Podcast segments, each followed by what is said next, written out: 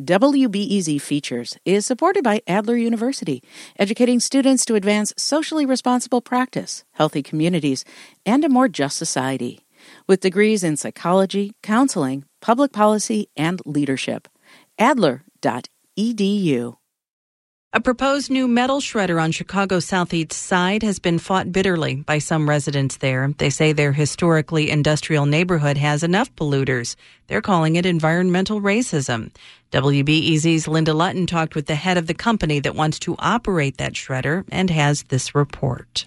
Steve Joseph is CEO of Reserve Management Group. Under the name Southside Recycling, he wants to start shredding things, big things. From automobiles uh, to buses to trucks to demolition scrap just about anything that's metal. He's giving it a second life, all on the site of a former steel mill on the Calumet River. Joseph's company and its business partner used to run General Iron on the north side. That metal shredder was hated by neighbors for the dust and noxious fumes it spewed, and the city shut it down. But Joseph says the south side facility will be totally different. We've designed and constructed what is and will be one of the most technically advanced and environmentally correct metal shredding facilities in North America, if not the entire world. Joseph says the shredder will include a European enclosure. There'll be an extensive water collection system. There will not be material that leaves our site. Um, it's difficult that the opposition has continued to ignore the science and the engineering that has gone into the project, and they've just opposed it from inception. That opposition has included a month long hunger strike.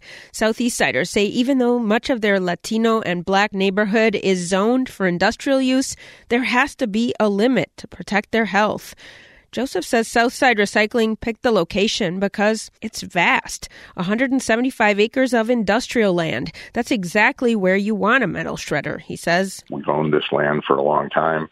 We've got river access, so we move material by barge as well as vessel on the lakes. Um, we have rail infrastructure at the site. Uh, and we had lots of heavy power uh, available on the site. Plus, again, just the, the sheer size and distance from housing, um, schools, and other commercial districts. Not everyone feels the facility is far enough away. Stand in the parking lot of the neighborhood high school, and you can look across Avenue O and see scrap metal glistening in the sun. Prevailing winds will take emissions right here, and the state EPA's permit allows 14 tons of dangerous particulate matter to be emitted every year. Joseph downplays that. There is lots and lots of particulates that are in the air on the southeast side, on the north side, and, and everywhere. Um, that are kicked up by traffic and blowing winds over fields and other things. More than 500 doctors, healthcare workers, students, and activists signed on to a letter opposing the new metal shredder and asking Chicago Mayor Lori Lightfoot and the city's Department of Public Health to deny the final permit. Joseph was in meetings with city officials last week. Do you think you'll get this operating permit? Um, I certainly hope so. Um, uh, if we get it, we'll be under an incredible amount of scrutiny um, based on the real-time air monitoring that's there, and certainly the uh, uh, the, the interest uh, and opposition to this project. So uh, we welcome that scrutiny because we're confident that what we've designed and built will will meet or exceed those standards. What are your options if the city denies the permit?